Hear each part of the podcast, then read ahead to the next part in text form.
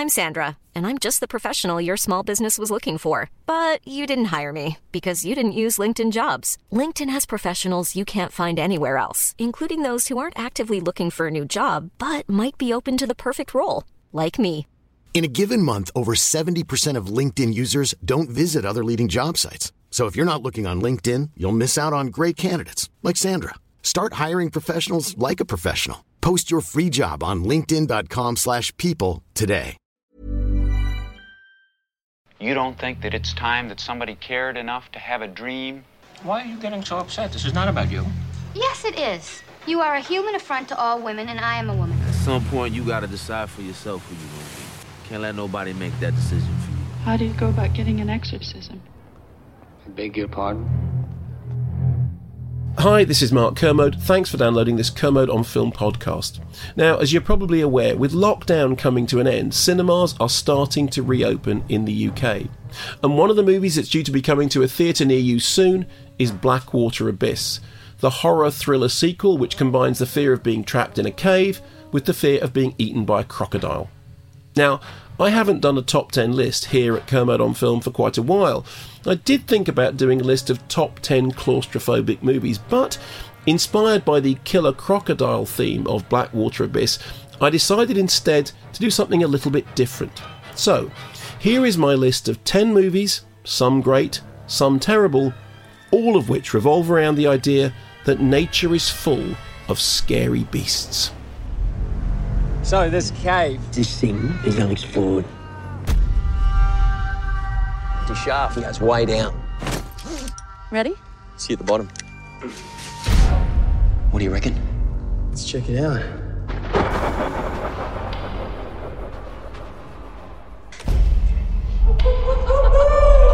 What'd I tell you?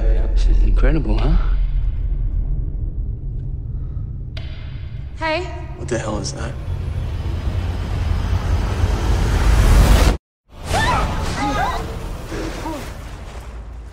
So let's get things rolling with number 10, and at number 10, Bug.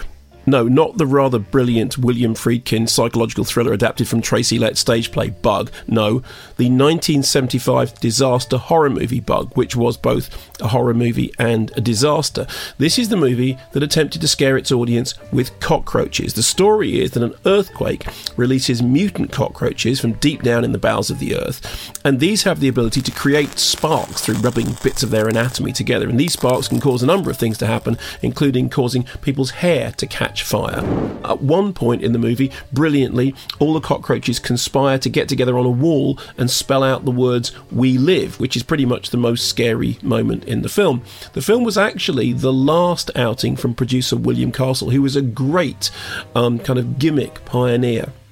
William Castle had famously been the man behind the Tingler, which was uh, released in Percepto, which was a, a special system whereby individual seats in the audience were wired up with devices that would deliver a little physical shock to the person sitting in the seat. And at the beginning, we, we hear William Castle explaining that if you get the tingle of the Tingler, then you have to scream to release the terror. Some years later, I was organising a retrospective of horror movies at the BFI South Bank. I think back then it was still called the NFT. And I said, look, let's do that. You know, let's recreate that William Castle experience. Let's let's wire up the seats and give some of the audience a thrill. And the BFI said, you can't do that. And I said, why not? And they said, you're not allowed to electrocute the audience. I said, I don't want to electrocute them. I just want to give them a bit of a thrill. But it never happened. As for Bug, it sounds like a completely daft idea. It is, in fact, based on a novel with a much better and more imposing title of The Hephaestus Plague. Um, notable mainly for the fact that some of the sets that are used in the creation of Bug, which is a William Castle movie, therefore everything was kind of cut price, uh, the sets actually came from the Brady Bunch, the TV series, which, if I remember rightly, was a lot more scary than the electric cockroaches of Bug. It was a day like any other. The air hung heavy with the heat. Then it happened.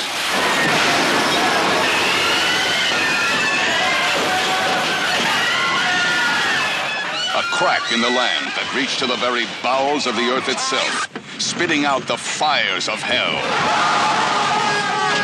And the gleaming black bug that had no eyes and looked like a rock. It traveled in the exhaust pipes of cars, making fire, killing, and infesting the land with a burning terror. Wherever you turned, the bug was waiting, ready to grasp you in its soul chilling grip of terror, to push you beyond human endurance, and leave you in a state of blood boiling fear that will drag you to the brink of your sanity.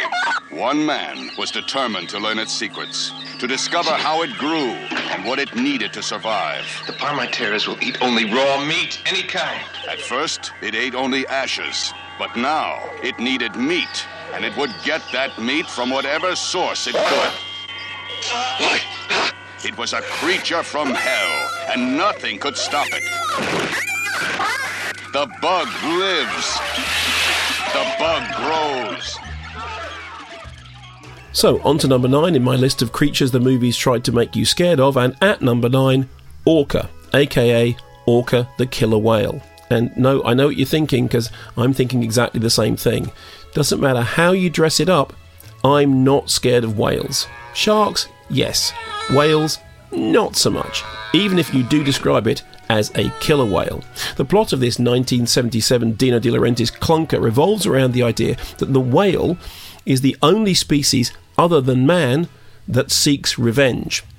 Now, clearly, this is something that no one told the makers of Jaws The Revenge. I need a couple of boats, and somebody who can kill a shark. Also, no one told the makers of Orca that you can't use the word orca in a film about a killer whale because whenever anyone hears the word orca, they just think of the boat from Jaws and wonder why they're not watching that movie. Because, hey, they are scared of sharks, but whales, hmm, not so much.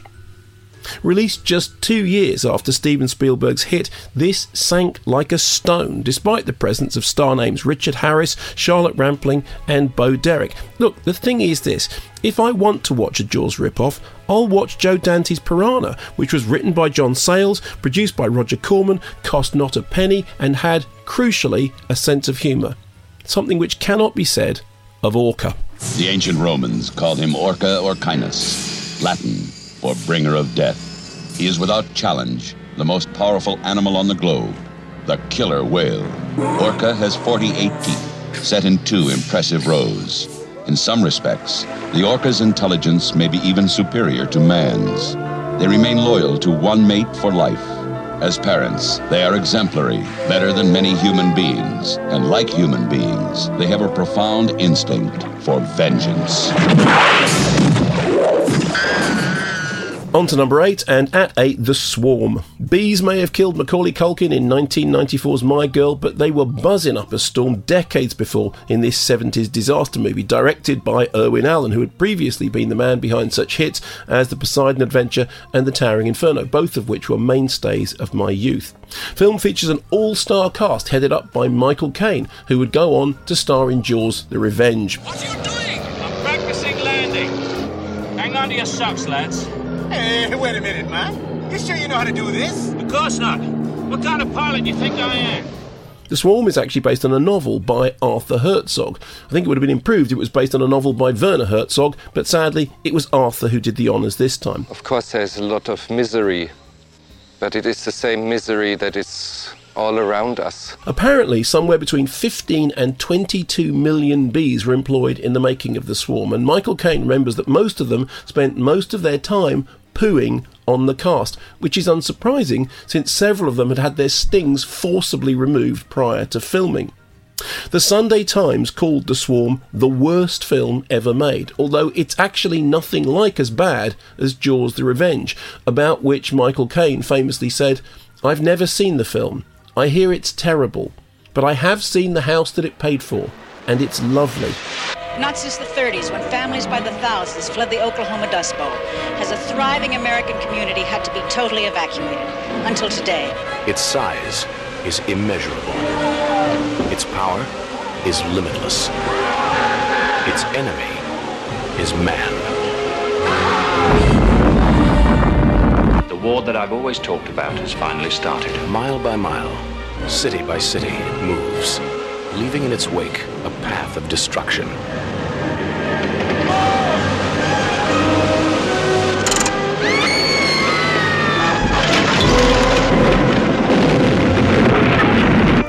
Sake, Crane, when are we gonna stop this massacre? Irwin Allen's The Swarm. It is more than speculation. It is a prediction. The Swarm is coming.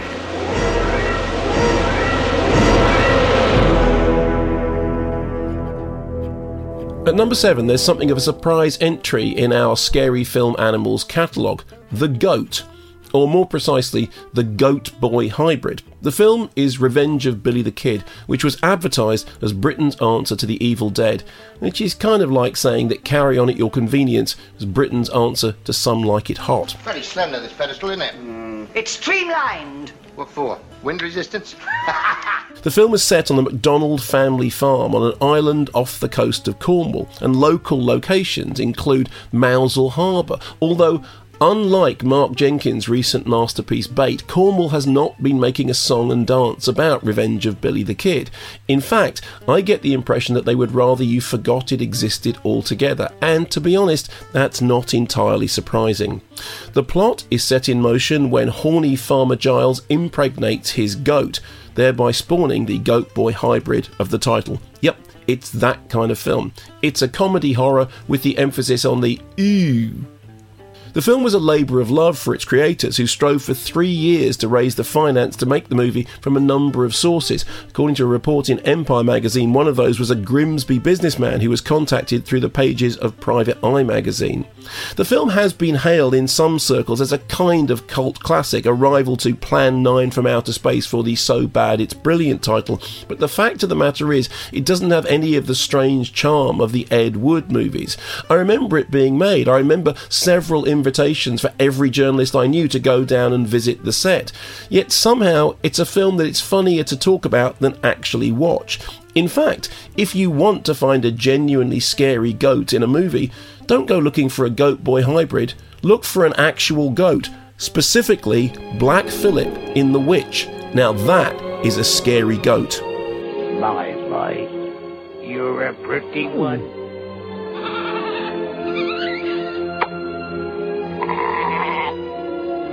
How was it for you then? That one night, Go! Give him birth! Billy drops in on the family. He's a freak. A mutant. Now he's on the loose. And he's out for revenge. He's out there, he's hungry, and he's nowhere to stay.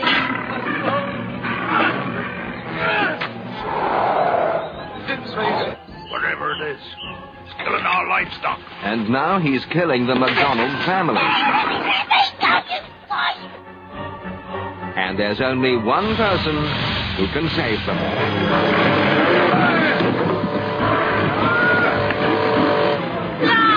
I come for trouble. Just my girl. The Revenge of Billy the Kid for animal lovers everywhere. At number six, Strays. Now, some of us have enough trouble by the idea of being frightened by a dog in the Stephen King adaptation Cujo, but when it comes to cats, it's even harder to take them seriously as merchants of fear. Exhibit 1 this 1991 TV movie about a lawyer from Chicago who moves into a remote house with his wife where the couple are terrorized, and believe me, I use that word with huge inverted commas, by cats. Now, it's not just strays that's tried to make cats scary. Cats have actually featured in a number of allegedly fearsome films, most notably Lucio Fulci's horror The Black Cat, loosely based on the Edgar Allan Poe story, which also inspired a section of Roger Corman's Tales of Terror, and the Romero half of Argento and Romero's Two Evil Eyes. All these films suffer from the same essential problem. Cats are just not scary. Unless, of course, you're talking about the cats of cats. Tom Hooper's fantastically ill judged CGI tastic adaptation of the hit stage musical, which was rightly described as the worst thing to happen to cats since dogs. When the first trailer for Tom Hooper's Cats was released, audiences recoiled in horror and revulsion, so much so that Hooper ordered an overhaul of the look of his film. When the film came out, horror and revulsion were replaced with boredom and derision, so much so that Hooper recalled the movie for further special effects work. But even in the updated edition, it still remained a strange mix of the creepy and the catastrophic. perhaps 1991 Strays wasn't such a bad movie after all. The Jarretts have finally found their dream house. Well, it does have a certain charm in an Amityville kind of way. Now, it's about to become their worst nightmare. You know, what you found in your bedroom sounds like uh, dominant male marking his territory. So what are you telling us? We have a wildcat living in our backyard? They've been around people all their lives, so uh, they're not afraid at all.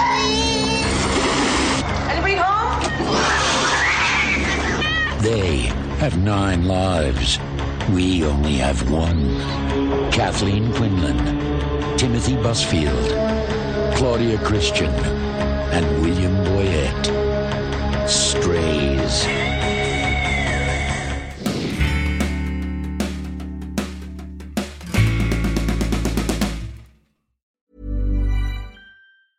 When you're ready to pop the question, the last thing you want to do is second guess the ring.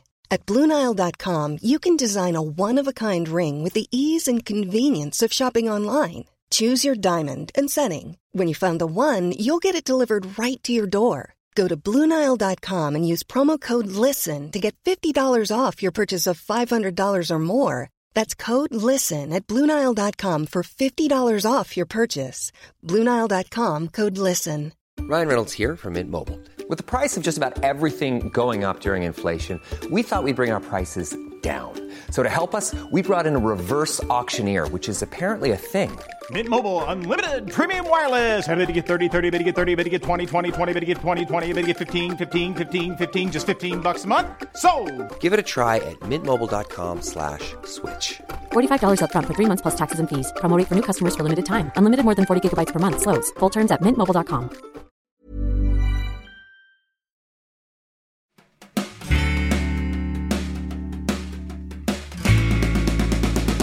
So we're halfway through our list of scary movie animals because we've reached number five. And at five, if you think cats aren't scary, then try rabbits. In particular, the rabbits of Night of the Lepus, a title which you might notice is trying to hide the fact that this is a horror movie about rabbits. In fact, the film was originally entitled Rabbits, being based on a 1964 source novel called The Year of the Angry Rabbit. Now, MGM specifically changed that title to Night of the Lepus because they figured out pretty early on that no one was going to be scared by a horror movie about rabbits, and boy, were they right. The cast includes Janet Leigh and Star Trek's DeForest Kelley, along with a bunch of rabbits. The tagline asks, How many eyes does horror have? How many times will terror strike? But never once use the word rabbits.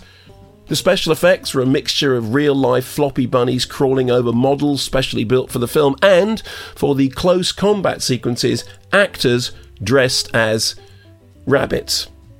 Actually, if you want to find a scary rabbit in the movies, you have to look no further than Monty Python and the Holy Grail and the killer rabbit of Caerbannog, aka the legendary black beast of Ah.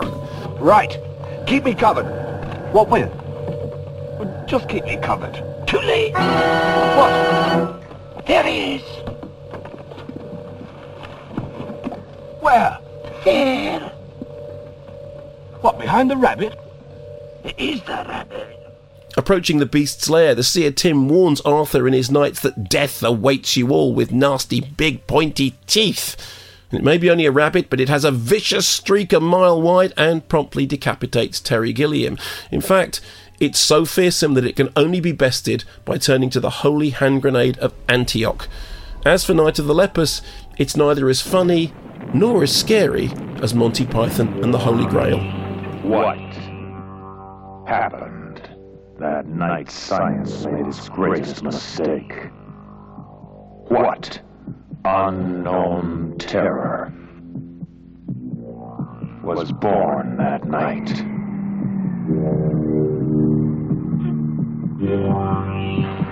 What is the terrifying mutant that strikes from behind the shroud of night?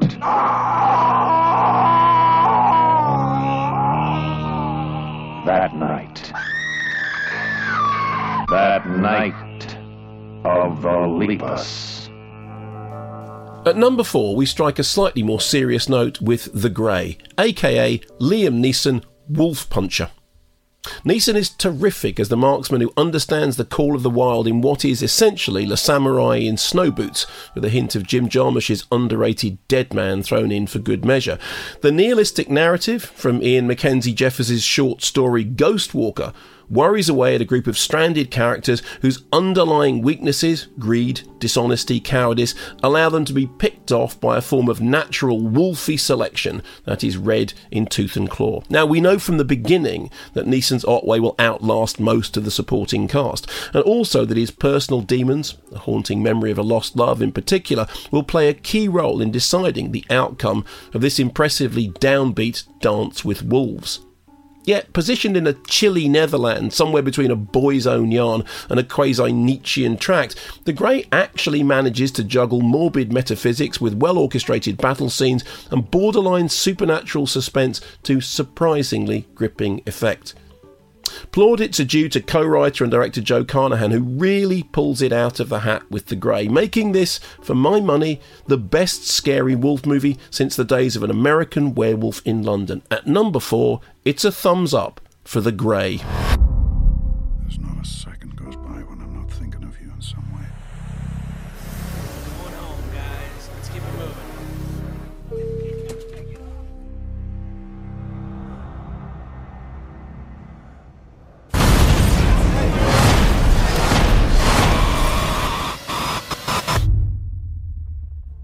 So we're into the top three in my list of creatures that gave us the creeps on the screen, and at number three, the 1954 classic Them. Them was pretty much the first of that cycle of movies in which nuclear weapons create giant bugs. Here, irradiated ants grow to giant size in the New Mexico desert before descending upon heavily populated LA and wreaking havoc. Them was originally envisaged as a full colour 3D feature, but it's actually one of the best looking black and white 2D features of its time. Not least because the giant ants, which were constructed and operated by unseen technicians supervised by Ralph Ayres, actually still hold up pretty well to this day. Just goes to show that mechanical effects really do age better than digital effects. You think it's easy to make ants look scary? Well, think again. Why not check out the 1974 Empire of the Ants, in which creepy crawlies attack Joan Collins with ridiculous results? Also, while we're on the subject of ants, do you remember the poster for the Saul Bass 1974 Hive Mind Weirdie Phase 4, which had an image of a hand with an ant crawling out of a hole in the palm? The film itself is okay, not very well received, but that poster gave me nightmares for years. By direction of the President of the United States, stay in your homes. I repeat, stay in your homes. Your personal safety, the safety of the entire city, depends upon your full cooperation with the military authorities. Yes, cities, nations, even civilization itself, threatened with annihilation because in one moment of history making violence, nature, mad, rampant, wrought its most awesome creation. For born in that swirling inferno of radioactive dust were things so horrible, so terrifying, so hideous. There is no word to describe them.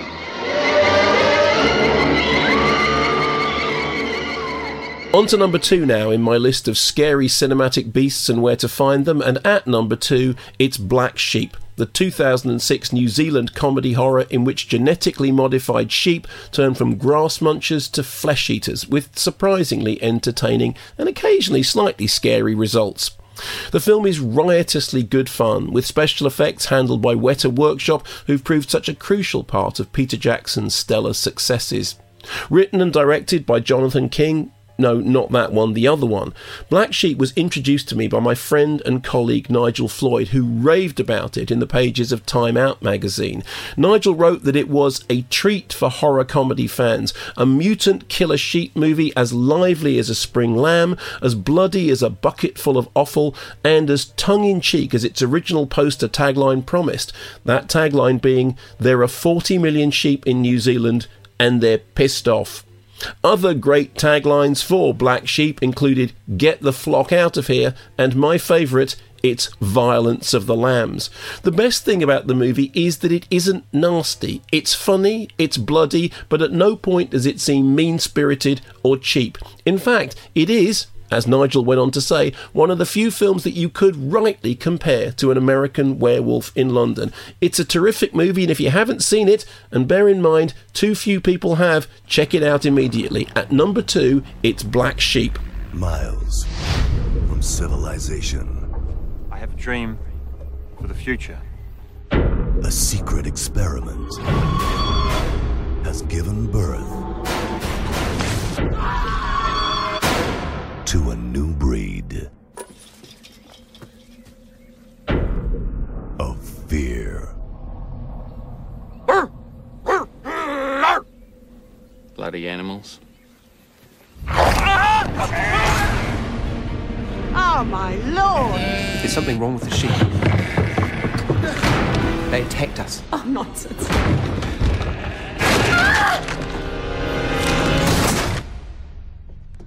And so we've reached the top spot, number one in my list of 10 creatures you didn't know you were frightened of until the movies told you to be afraid, be very afraid.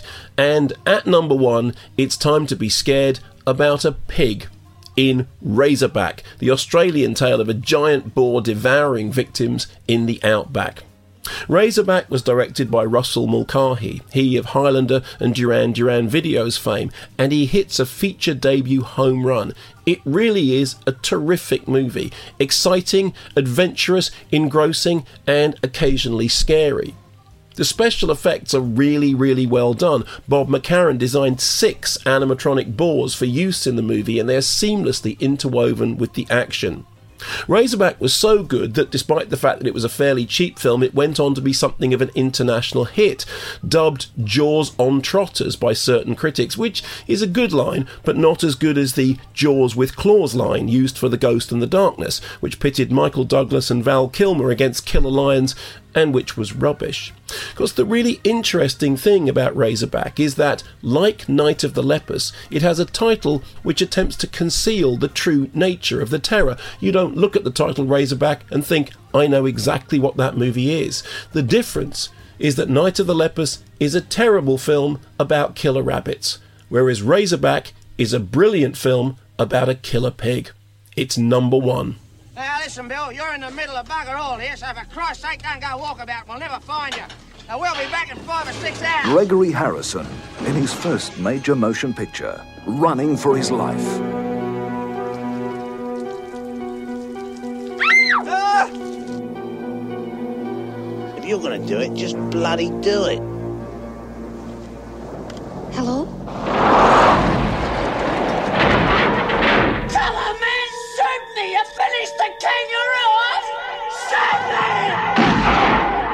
Produced by Hal McElroy from Australia's hottest new director, Russell Mulcahy. Razorback. He's only got two states of being. Dangerous or dead. Razorback.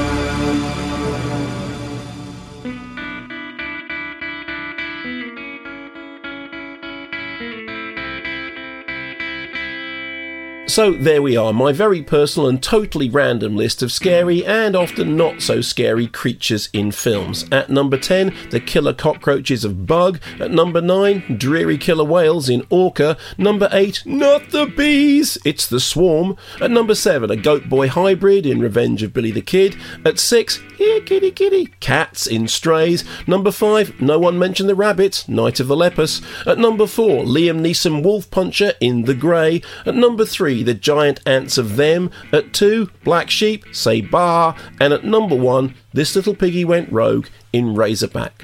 Now, I'm sure that you have plenty more suggestions of your own. What are the movies that I've overlooked? What are the movies that have really tickled your fancy when it comes to being scared of beasts on screen? Why not let me know? You can get in touch through Twitter. It's either at Kermode Movie or you can go to at Kermode on Film.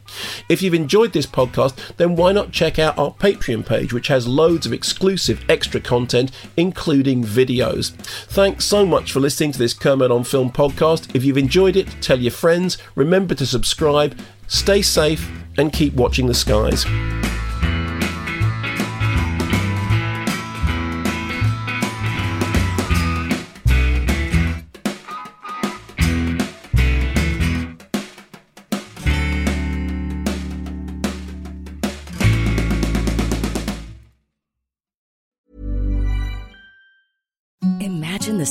Softest sheets you've ever felt. Now imagine them getting even softer over time. That's what you'll feel with Boll and Branch's organic cotton sheets. In a recent customer survey, 96% replied that Boll and Branch sheets get softer with every wash. Start getting your best night's sleep in these sheets that get softer and softer for years to come. Try their sheets with a 30-night guarantee. Plus, get 15% off your first order at bollandbranch.com. Code BUTTERY. Exclusions apply. See site for details.